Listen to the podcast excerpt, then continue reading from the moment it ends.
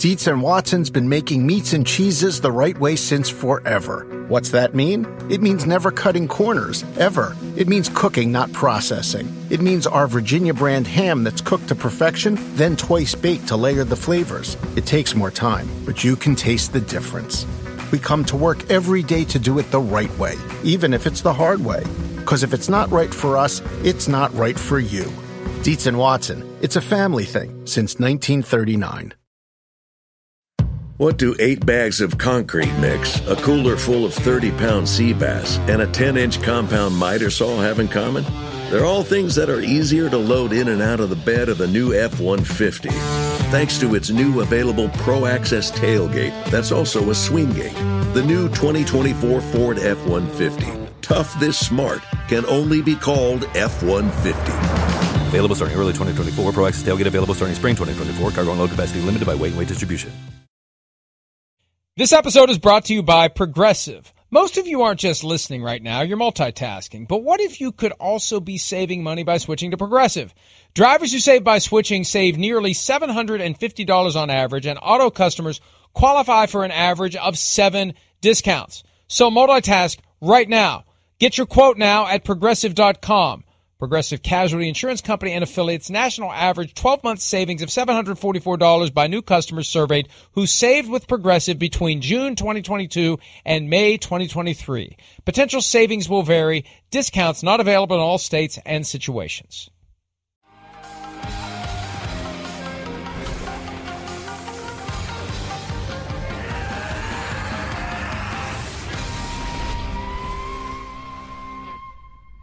To those listening on Sirius XM 85 or on the podcast, we have not been hacked. And usually I'm extra sensitive to the audio experience, but today I don't care because that video was the best 2 minutes that I've experienced, the most unexpected. You know, Peter, the best movies are the ones for me where I don't know anything about it, like Coda. Won the Best Picture. I saw it months ago. I didn't know anything about it. You turn it on, it's like, holy crap, this is awesome.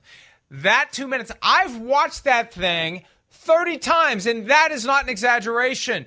And there was a period last night I was very unproductive because I kept watching it over and over again because you would keep seeing more shade, very subtle shade that was being thrown in every possible direction. I mean, that thing is a work of art. I'm telling you, it's an anime video for those of you who can't see it. Go to Chargers.com and watch it, or to their social media profile.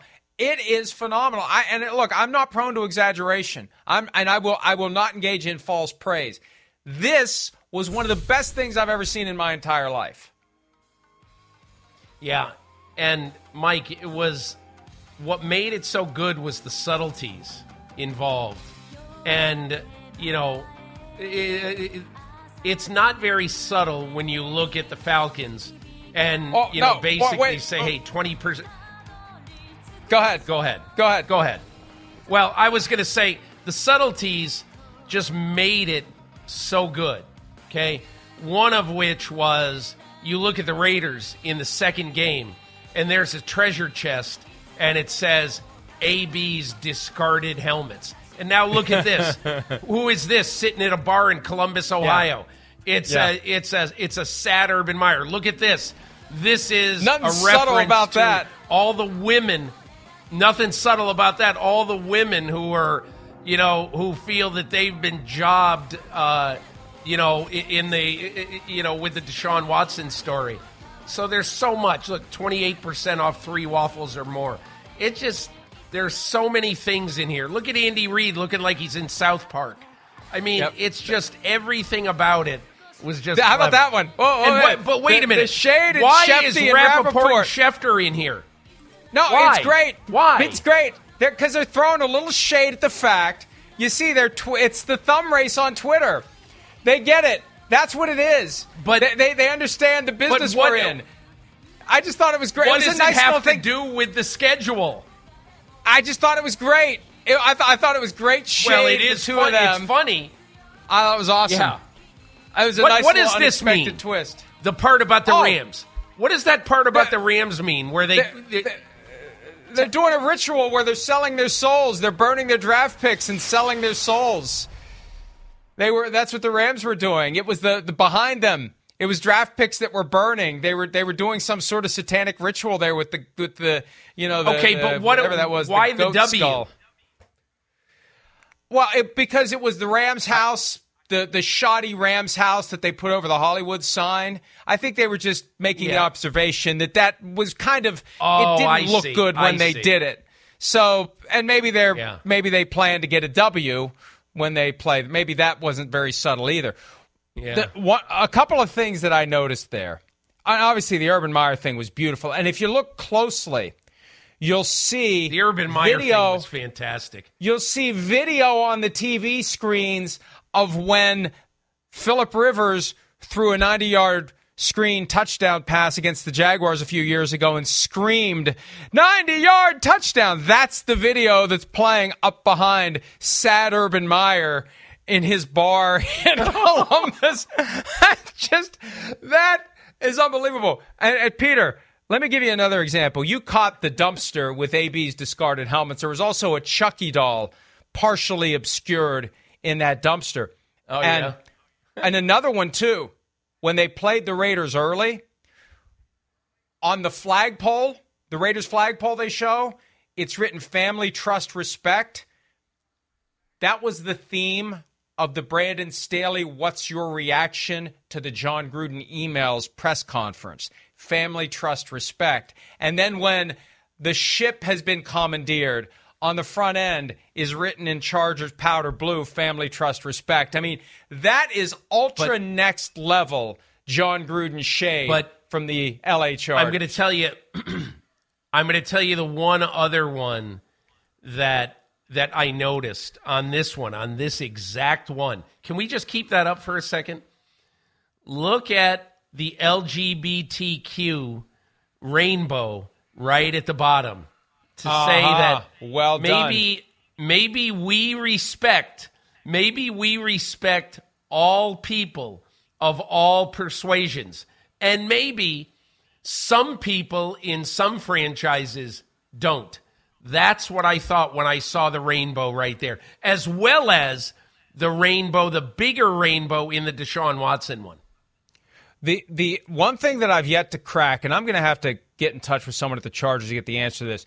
They have, see the hat on the skull? I don't know what that hat signifies because they have the same hat in the next shot where they've got three Raiders players, Derek Carr, Max Crosby, and I think Hunter Renfrow with that hat. We'll see it here in a second on the boat. They're going to flash to it. It's a little bit forward from that. But I don't know what that hat's a reference to. And that right there, that hat means something, and I don't know what. And I got to figure that out. Also, I got a whole list of them. The Kyler Murray deleting his social media post, that's in there when they're getting ready to play the Cardinals.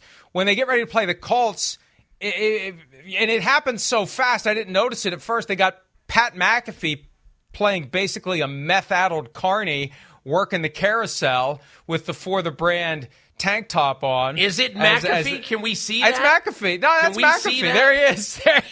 Yeah. There's McAfee playing a carny working the carousel as they get ready to play the Colts and the horses on the carousel. Yeah, that's his thing. Yep. There was one more too. This one wasn't as funny, but I'm going to say it anyway. When they get ready to play the Titans, if you look very carefully, not only have they crossed out Tighten Up and replaced it with Bolt Up, but someone wrote AJ was here on the stadium wall as Derrick Henry looms. AJ was here. It's just beautiful. It really is a work of art. And I thought they'd outdone themselves earlier in the day when they did their schedule in Pop-Tart form. And I thought, wow, they had found 17 actual Pop-Tart flavors that would signify their opponents until you take a closer look at some of them. Just bizarre and funny. You know, the Pop-Tart mini crisps because they're playing the diminutive Kyler Murray. They've got the Heinz ketchup on a Pop-Tart when they're getting ready to play Patrick Mahomes. There it is. that thing, that was great, but the video was ultra next level, a work of art. As in our world, a work of art. Mike, I gotta just say one other thing. So last night, when I was looking at all these things, did you see the Denver Broncos one? Oh, that's that was as close to the line. Now some of them were pretty close to the line. But if I'm the Broncos, I'm not real thrilled about that one. Well, here's the one interesting thing about that. Okay, so like I mean this is a very, very, you've got to do these videos so that people share them, and particularly young people say, I've got to see that. I got to see it, and all this. But Russell Wilson being the receptionist after getting indoctrinated into his job by Peyton Manning, last year's intern, this year's intern is a bespectacled Russell Wilson. Okay, so now he is playing the receptionist at the front desk of the Denver Broncos. And there's a phone call. And he said, yeah, hold on. Mr. Manning, I've got a Mike Rotch on the phone. He says he knows you. You know a Mike Rotch? I hadn't seen that one. I fell on the floor. That's great. When I was, and I think we're going to play that later in the program. I thought you meant the Broncos reference in the Chargers video when they've got Let Russ Cook on the headband. Yeah, and the stadium is on fire behind them. And it was. I'm thinking, if I'm the Broncos, I'm pissed off about this because that was a serious fire. Like, they may not have the stadium completely ready by week one. That's how big of a deal that fire was. They may not. They got like several hundred seats that have to be replaced and damaged luxury suites. I mean, they're going to have to hustle because they got to get the materials and supply chain and all that stuff. Joe Ellis spoke about that at the time. So if I'm that's the first Let Russ Cook. It's later where the stadium behind him literally is on fire in about the spot where the fire was. Again, it was genius. Oh, and by the way, when you get a chance, Peter, check out the gravestones at the Seattle cemetery. There are some funny inscriptions beyond just "Here lies the Legion of Boom." There's 5 or 6 others there, so check that out. If you can see you can't really make it out there. The one on the far right says 2001 Seattle Mariners. That's great. That is just great. All right, let's get into the schedules. And as you said earlier, Peter, the Broncos are receiving plenty of trust and faith from 345 Park Avenue that they are going to be pretty good this year. And a lot of primetime games, a lot of big platform games. And when you take a team that seems to be on the rise already and you throw in a proven winner at quarterback, their trust is not misplaced. Hey, look, the interesting thing about the Denver schedule that I thought is it really isn't. It's tough early, okay, but it isn't a killer.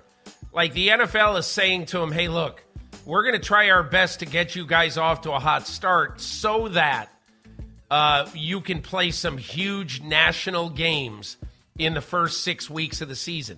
Because look at it. You know, Denver ought to beat Seattle. They ought to beat the Texans at home. And then 3 of the next 4 games are on a national stage. So to me, I think what they've done with Denver is that they've allowed them a runway. You know, there's no guarantees. They've allowed them a runway to get off to a hot start so that they will become however many national teams there are in the league, 10, 12, whatever, the next national team that the NFL has been looking for. I'm not a big proponent of determining schedule difficulty this year based on record last year. I know that's a thing.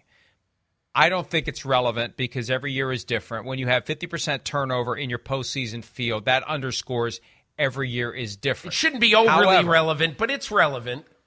However, the Chiefs, for the first time ever, they start the season with 8 games. No team's ever done this. 8 games against teams that had a winning record the prior season. And look, they're going to play those teams anyway. But to have them all clustered, and this is something Sims and I talk about all the time. You get some cupcakes early, it creates the vibe for your season. You get some tough opponents early and you lose some games and you find yourself chasing 500 or chasing that leader in your division or trying to get the one seed. The one seed's gone because you had too many tough games early. But look at that. The first 7 weeks, then they have a bye, then they have the Titans. That entirety of the left-hand side of their schedule is against teams that had winning records in 2021. That's never happened before. The first thing I noticed about their schedule is that this team is going to get home from Phoenix at midnight or 1 o'clock after their first game, and then the coaches are going to stumble off the plane, and they're going to go right into their offices at 1 o'clock in the morning, and continue to prepare the game plan for a short week Thursday night game against the Chargers, which, by the way, has become a little bit of kryptonite for the Chiefs. Not necessarily that they lose to them all the time. Every time they play the Chargers, it's a death cage match, whatever that thing is in wrestling. You know, it's one of the toughest games they have on their schedule every year. Now, the only advantage that I see to Kansas City's schedule. And it's almost damning with faint praise. But if you look at their schedule, the last quartile of their schedule, okay, it is not, the last game is going to be really tough. But Texans, Seahawks, and whatever the Broncos are, especially the Texans and Seahawks, that allows them a little bit to get well before the playoffs, you would think. But this is really, really a tough schedule. You pointed out with the first 8 games against teams that had winning records last year, but it is pockmarked throughout. How about you think you get a little breather? Ah, boy, we got the Jaguars. And then at the Chargers, and then you play the 2 Super Bowl teams in a span of 8 days. It's just, look, Kansas City had a tough schedule no matter how it fell. This is really going to be a challenge for them. And, the reality is that there isn't much deviation in the schedule. Now, the 17th game creates a situation where if you won the division, you play a division winner from the other conference and so on. So there is baked in some advantage and disadvantage. But, in the AFC West, when they are highly competitive and they're packed together, first place schedule for the Chiefs versus fourth place schedule for the Broncos, that may be all the difference it takes for the Broncos to win the division. When you consider the murderer's row that the Chiefs have, it's not quite so murdery for the Broncos. That could be the edge that Denver and Russell Wilson may need, Peter. Yeah. Mike, this is a little bit of 180 degrees away from this, but I thought a lot last night about Tyreek Hill. And the reason I thought of Tyreek Hill is that if you look at Kansas City right now, they've got to get up to speed right away. Because without Tyreek Hill, you've got to make sure that Juju Smith-Schuster is ready week 1 to be a factor. And the other acquisitions they've had, they got to be ready week 1. And then you kind of look at Tyreek Hill and you say, the Miami Dolphins, I was a little bit surprised. 2 primetime games for the Dolphins. I mean, did that hit you at all? Like, this is a year when we thought that Miami has answered a lot of questions. And we don't know about Tua. Nobody knows about Tua. To me, when I saw the 2 primetime games, that said to me, the NFL does not trust Tua Tagovailoa. But they're going to be really an exciting team when you look at it. And I was surprised to see only two primetime games for them. They won 8 of their final 9 games last year. And yes, they have a new coach, but they kept their defense in place. Their defensive coordinator, Josh Boyer, is still there. There's no reason to believe the Dolphins are going to struggle this year. And they're going to be an exciting team to watch with Tyreek Hill. But I think it is, Peter, It's a mild indictment of their quarterback situation. What drives the bus for NFL teams now? It's quarterbacks. And I guarantee you, if the Tom Brady to Miami thing had happened, they'd have a lot more than two primetime games. They'd have the full complement of five along with the other 12 teams. And the Buccaneers would not be one of them. It would be Dolphins with five and Buccaneers with two if they were lucky. The other weird thing about the schedule, and again, look, I'm sure it'll be a big deal at the time, but just one of the weirdest Christmas Day matchups that I can imagine is Aaron Rodgers on South Beach. It just is an odd thing to think about, that on Christmas Day, you know, it's like LeBron going to play the Knicks or something in Madison Square Garden on Christmas Day. I thought that was really odd. But, you know, Miami is one of these teams that I just look at Miami. If everything goes right, if things really go right for them, they've got the schedule. They really do have the schedule to win 10 games and to be the 6th or 7th team in the playoffs, I think. And again, they got to win some games that you look at it and you say you shouldn't win. But, I mean, with that defense and with the weapons that they have right now, I don't think it's out of the question. I just was a little surprised that they're only on primetime twice. We're going to take a break. When we return, we'll take a closer look at the Christmas schedule and more. But I have been informed that the skull and crossbones on the Raiders flag with that hat, that was a reference to the very popular One Piece anime series, that they actually use that skull and crossbones with the hat on it, that is directly from the One Piece anime series. So just as Peter King 10 years ago did not know what twerking was, I did not know what One Piece anime was. I now do, and my life is better for it. I still don't know. I don't know what One Piece anime is. Well, I don't either, but I just know that's what that hat is. We'll be back with more PFD Live right after this.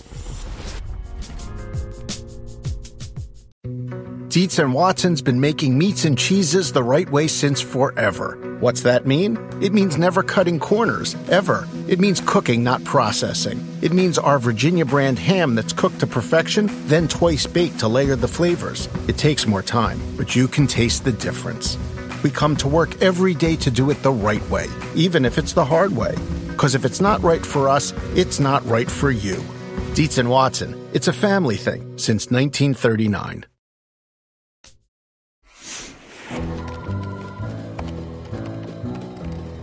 I've been working on a top secret mission of putting together the Giants' schedule.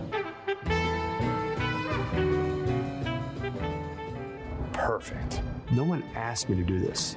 That's how much of a secret it is. Eeny, meeny, miny, mo. Shocker.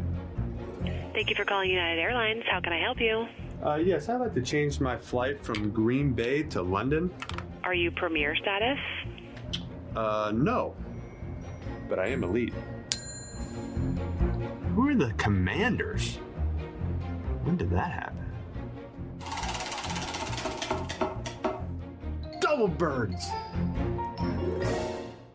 I know people in high places at all the teams. Hey, how's my favorite Victor? Y'all play indoors, right? So I don't have to worry about the weather. Let's do, I'm thinking night game. What about a Thursday night? Okay. How about Thanksgiving? No, I don't want to do Thanksgiving. I got plans. This is going to be a lot harder than I thought. All right, I'll call you back with some other ideas.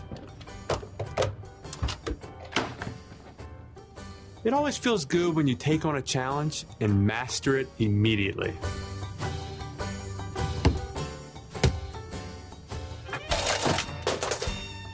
Oof, that was a bad idea. Eli? Hey, Pate, let me... Yeah, I told you I'm working. Don't bother me. Peyton.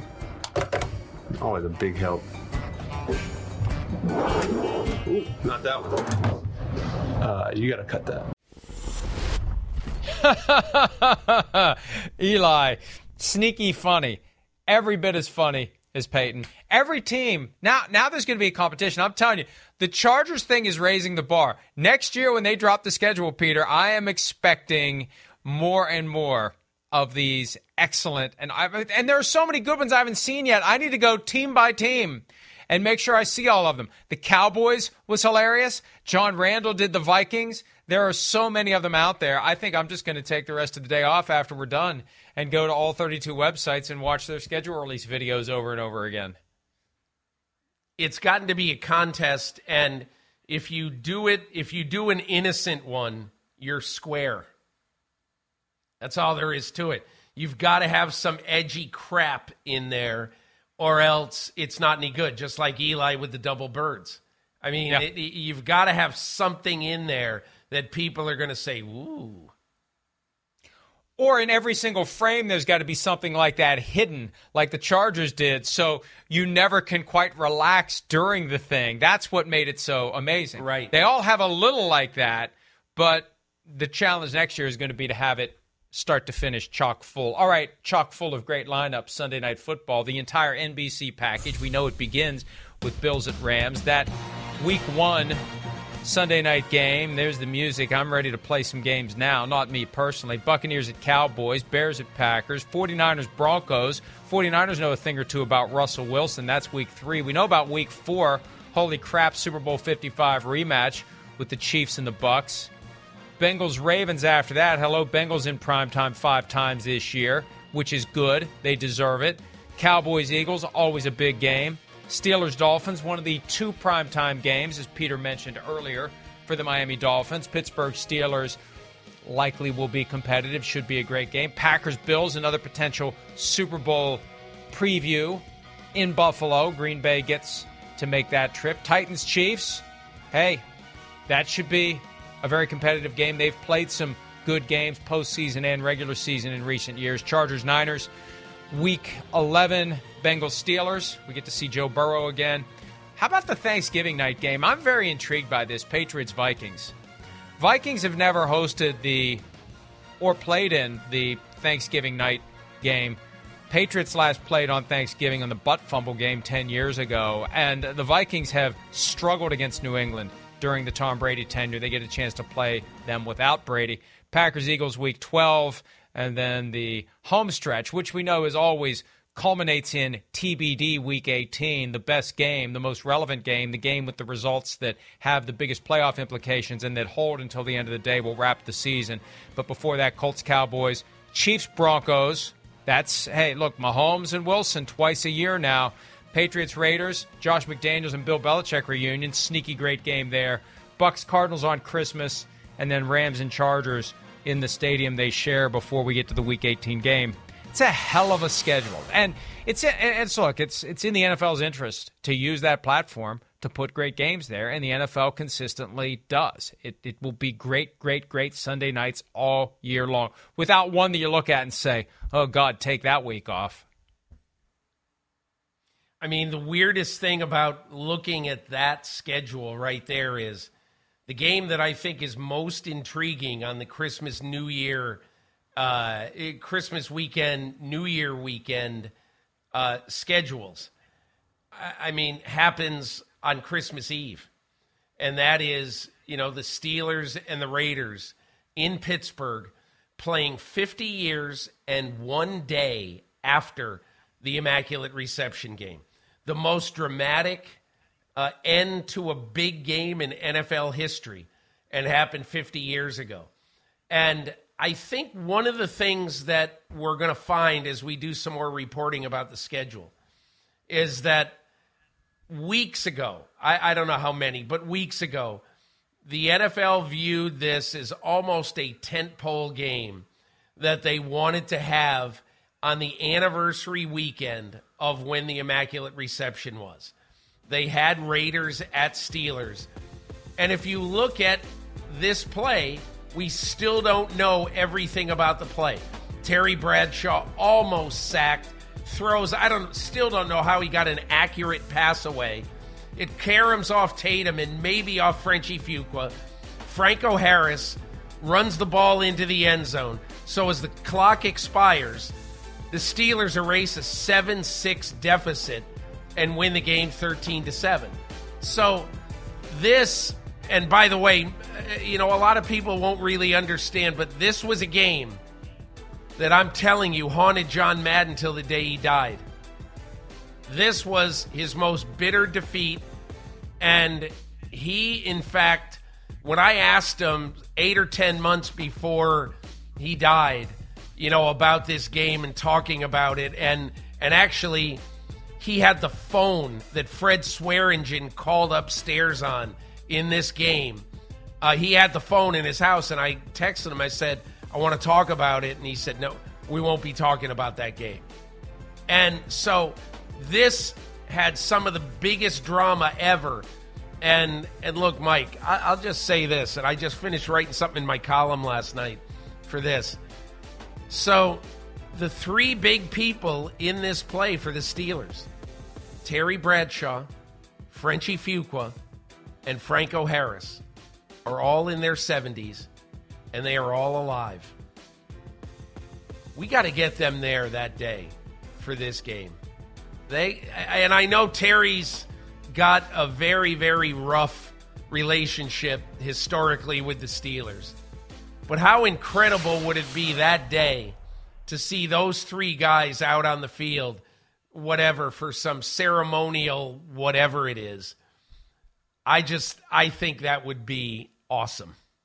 Art Rooney, the owner of the team, said that they have events planned the day before, Friday the 23rd, the actual anniversary game played on Christmas Eve at night. Now, the Steelers usually don't like Heinz Field night games, in part because people got to go to work the next day and they don't get as many to show up, but it'll be a different vibe to have a home game at night on Christmas Eve. The NFL has typically avoided that whole, but they're leaning into Christmas now. They understand that the captive audience that you have at Thanksgiving is still there. They're back again 4 weeks later for Christmas. And what a time for that game.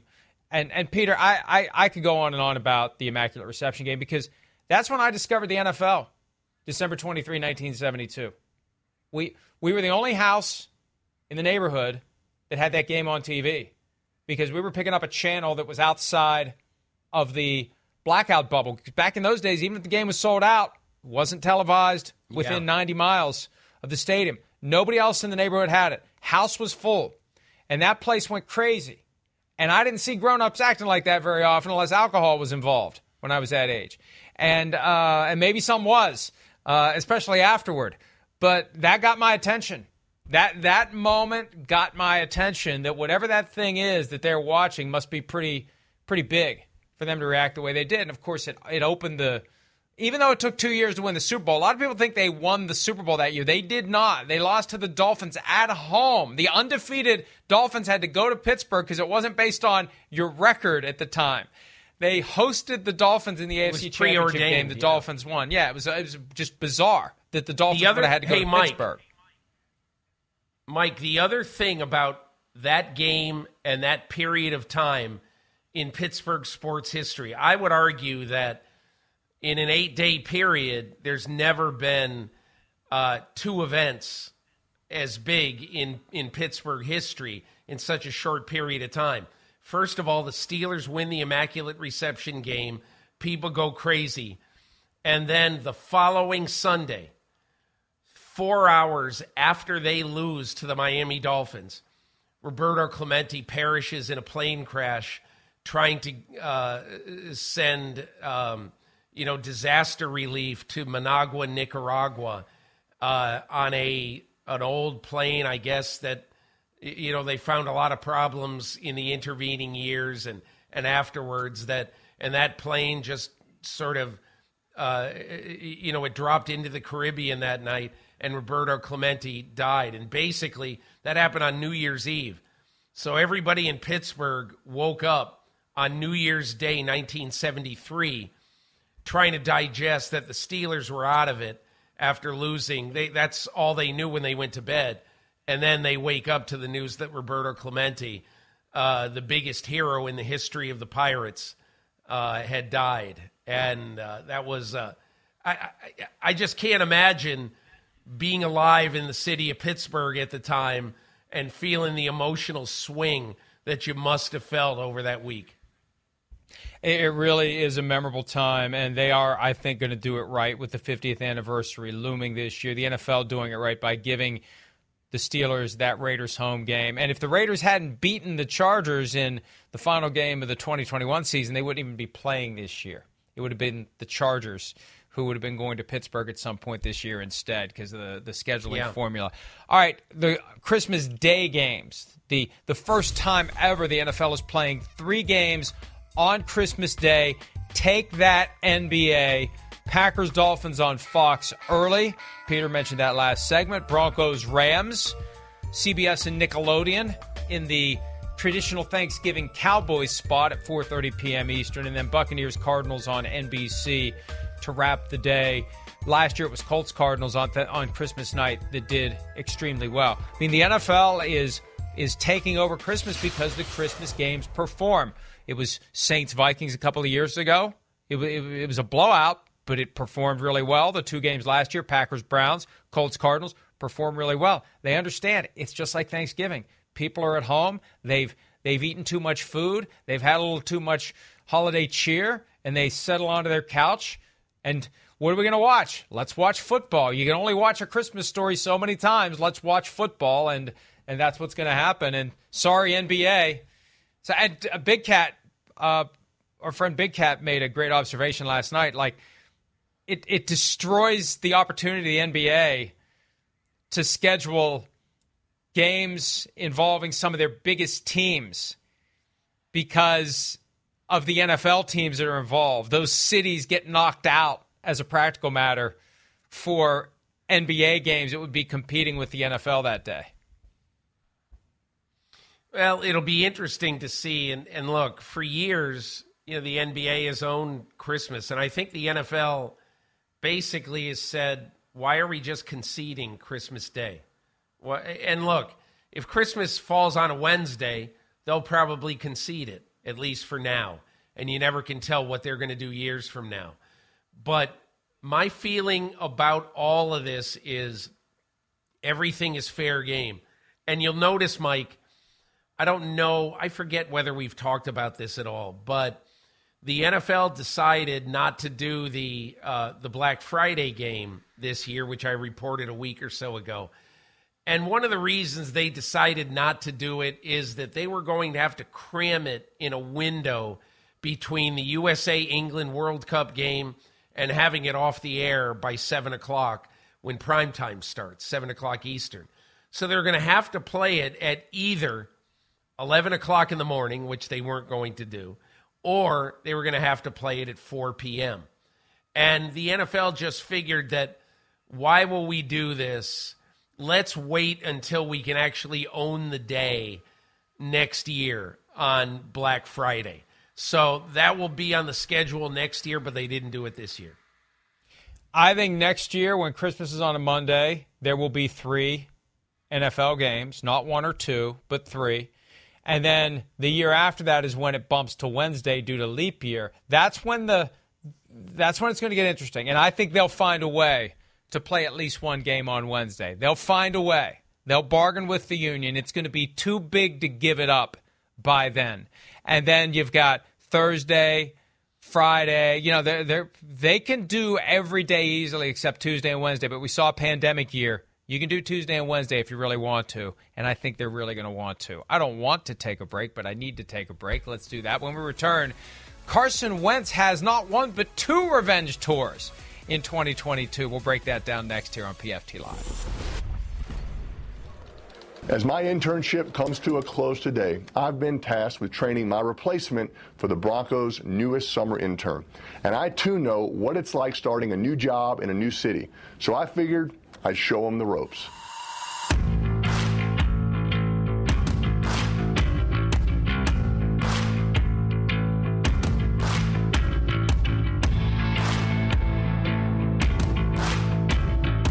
You got to remember, schedule release, it's top secret information, and you never know who might be trying to get their hands on it. I mean, these insiders, they are determined, borderline ruthless, to get their hands on the scoop. Hey! Come on! You see what I mean? Look at this guy. I mean, this is pathetic. It's real. It's disgusting. That's funny. Very good. I have to say something about Russell Wilson. I admire how confident he is in who he is, that he had no qualms about walking side by side next to a normal-sized NFL quarterback. That just demonstrates how short he is by NFL quarterback standards. Yeah. I mean, there's a lot of interesting things in that. There aren't the subtleties. There's never been as many subtleties as the Chargers have put out. But there's quite a few subtleties in here that I liked a lot about this video. And you watch it a second time, and you see some of the things with Nathaniel Hackett in there, really getting on the intern. It's pretty good. It's pretty smart. I'm going to have to check that one out. I have to check them all out. That's my day. Don't expect to see many posts from me on PFT today, folks. I'm going to be watching all of the schedule release videos over and over and over again, as should you, because it's worth the time in this slow period, and it is. This is a great way to fill it up with some NFL content. All right, Carson Wentz. He now has two former teams that he hates, and they hate him in Philadelphia and in Indianapolis. Three of his games this year against those teams. Now the Washington Commanders starting quarterback faces the Eagles week 3 and 10. Week 10 goes to Philadelphia for a Monday night game. And then the Colts week 8 at Indy. Welcome back, Carson Wentz. I don't think Jim Irsay is going to be waiting to greet you when you get off the bus. Yeah, I mean, these had to come. The fact that they come so close to each other, the two road games at Indy and Philadelphia within a 15-day span, that's going to be some emotional football. But, hey, look, you wrote it, and you're absolutely right. Carson Wentz needed to get away from family. He needed to get away from the Philadelphia Eagles, who drafted him, the only team he knew, the only people he knew. And then he goes to Indianapolis with a remnant of his time in Philadelphia, Frank Reich. And so he needs to go out on his own. That's what he needs. And he is going to get that chance. And for those games to really mean something in the grand scheme of things, Washington's got to win a couple of games at least early on that you don't think they'll win. For instance, at Dallas, Tennessee at home, Green Bay at home. They need an upset to be a big factor when the calendar turns to November. And just to demonstrate how far out of favor Carson Wentz had fallen with the Colts, I interviewed Colts GM Chris Ballard last week, and at one point I just kind of made the throwaway comment, well, it's strange to think if you somehow win that Week 18 game against the Jaguars, Carson Wentz may still be the quarterback of your team. And he's like, not so fast, basically. And I don't think that's necessarily the case. We still would have had some hard conversations. I mean, it was clear the owner of the team was done with Carson Wentz, and I think some of that venom is going to slip into that game when they get together this year, not to mention Philly, because it's part of the hatred between the Eagles and the Commanders. The Browns, two primetime games, none of them coming after Week 8, and I was reminded of the conversation we had, Peter, at one point about scheduling the games involving a potential Deshaun Watson suspension. When would they be? I was reminded of the interview of Howard Katz by Chris Mad Dog Russo 12 years ago when Mad Dog, as he is wont to do, was pressing Katz on the idea that the NFL deliberately delayed Steelers primetime games until Ben Roethlisberger's suspension ended, and Katz was like, that's not how we do it, yada, yada, yada. I look at this, and I don't know what clues to discern, because they're on primetime twice in the first 8 weeks. You would think those games would have been later. They got a lot of 1 o'clock Eastern starts, a whole lot of 1 o'clock Eastern starts. Kind of like we don't want people having to talk about Deshaun Watson at all. And I still hold out the possibility that he's going to get suspended the whole year. I still think there's a chance that happens after the Trevor Bauer 2-year suspension. The NFL's kept its cards close to the vest. 22 cases are still pending. There are people in the legal office that think he should not play until those cases are resolved. I can't rule it out. I'm not saying it's likely or probable. All I'm saying is you can't rule it out because we have no idea what they're going to do, and there are no clues to be discerned from that schedule. I totally agree. I saw people trying to read the tea leaves last night on the Browns schedule. What does it mean? No primetime games after week 8. They don't want to put Deshaun Watson on television. The Buccaneers game, a 1:00 Sunday game.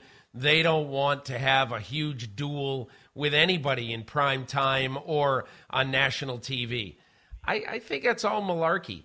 I think the NFL basically has no idea, and Howard Katz right now has no idea what Roger Goodell is going to do. There are people in the league office, and Mike, you talked to a few.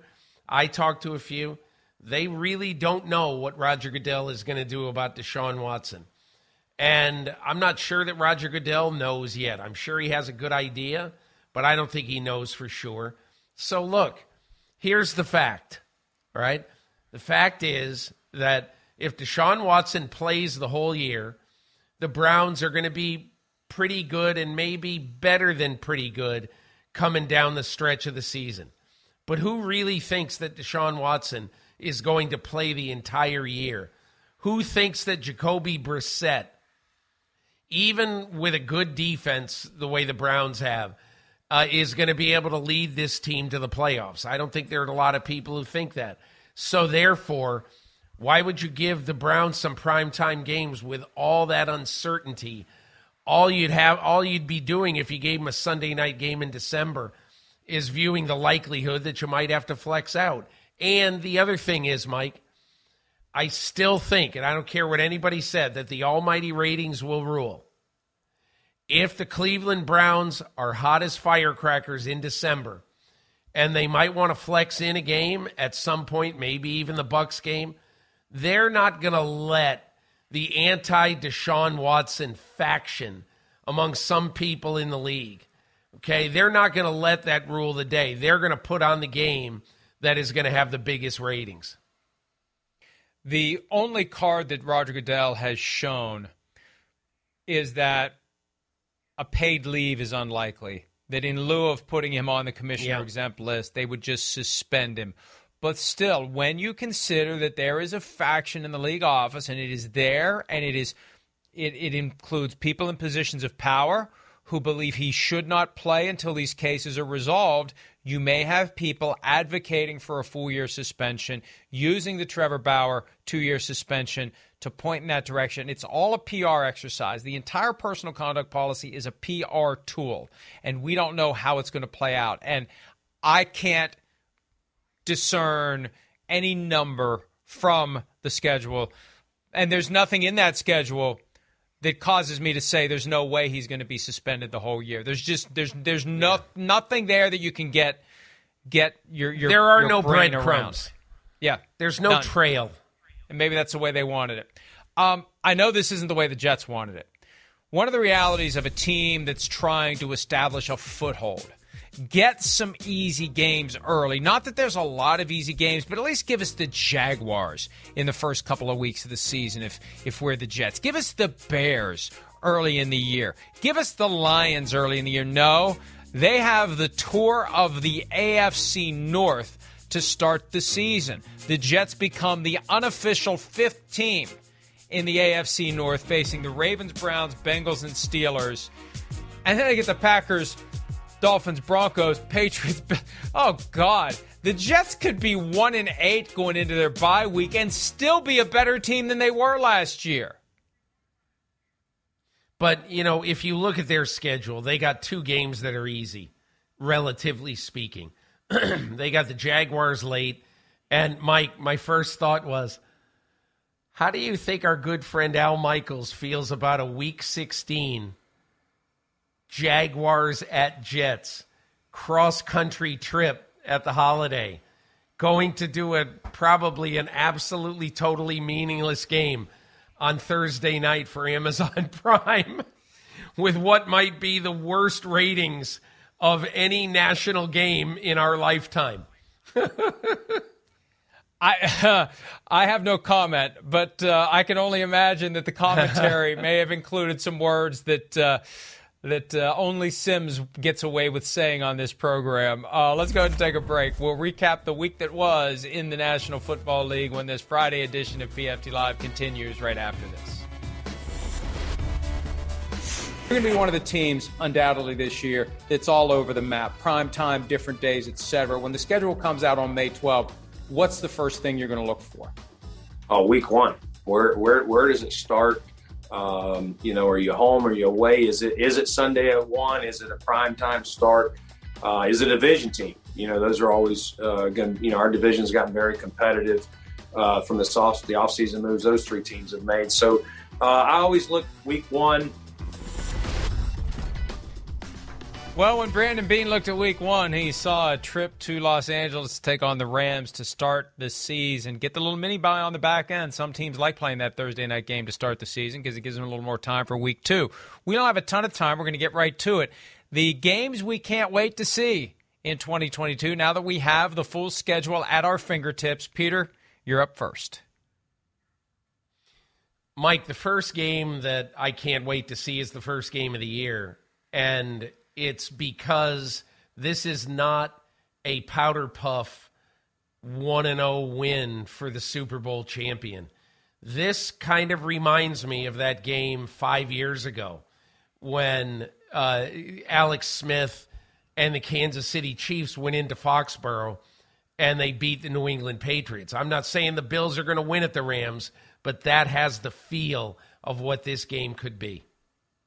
I'm going to stick with the NBC schedule. Week 4 last year, it was the Tom Brady return to New England on that fourth Sunday. This year, Sunday Night Football, Week 4, Chiefs and Bucks get together in Tampa Bay 2 seasons after Super Bowl 55. Patrick Mahomes and Tom Brady meeting for the 6th time, and maybe for the last time. Who knows? But that should be a great one in prime time to cap the first 4 weeks of the season. Number 2. Tampa Bay playing host to the first game ever in Germany. This is a market that the NFL has been dying to partner with, to exploit. And I think that Tom Brady playing a game in Munich, I think there's going to be a ridiculous amount of interest. It's going to catapult the NFL into further heights, into new heights in Europe. And the fact that it's in November, it gives a lot of build-up time for people in Germany before this game happens. So I think the Tampa Bay-Seattle game on November 13. Week 6, late afternoon, continuation of one of the greatest games we've ever seen, the Bills-Chiefs playoff game. That one will be played in Arrowhead Stadium. Bills and Chiefs get together again. Over-under will be 95.5. Bring it on. Yeah, my third one would be Sunday doubleheader window, November 6th, Rams at Tampa. One of the reasons why I'm really looking forward to this game is that by this time, mid-season, we're going to see, is Tom Brady still Tom Brady? He was last year. But we're also going to see how the wear and tear of being the defending champions and being the huge game on everybody's schedule is going to matter to the Rams. That game in the middle of the year, I think, is going to be a great one. Last one for me, and we could do 5 rounds today. I am going with Cowboys-Packers, Week 15. Dez caught it.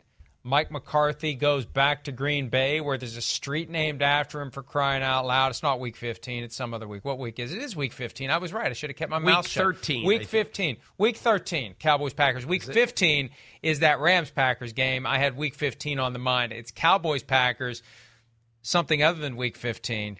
And it's Mike McCarthy definitely back in Green Bay against Aaron Rodgers. That one, and who knows how good the Cowboys will be this year.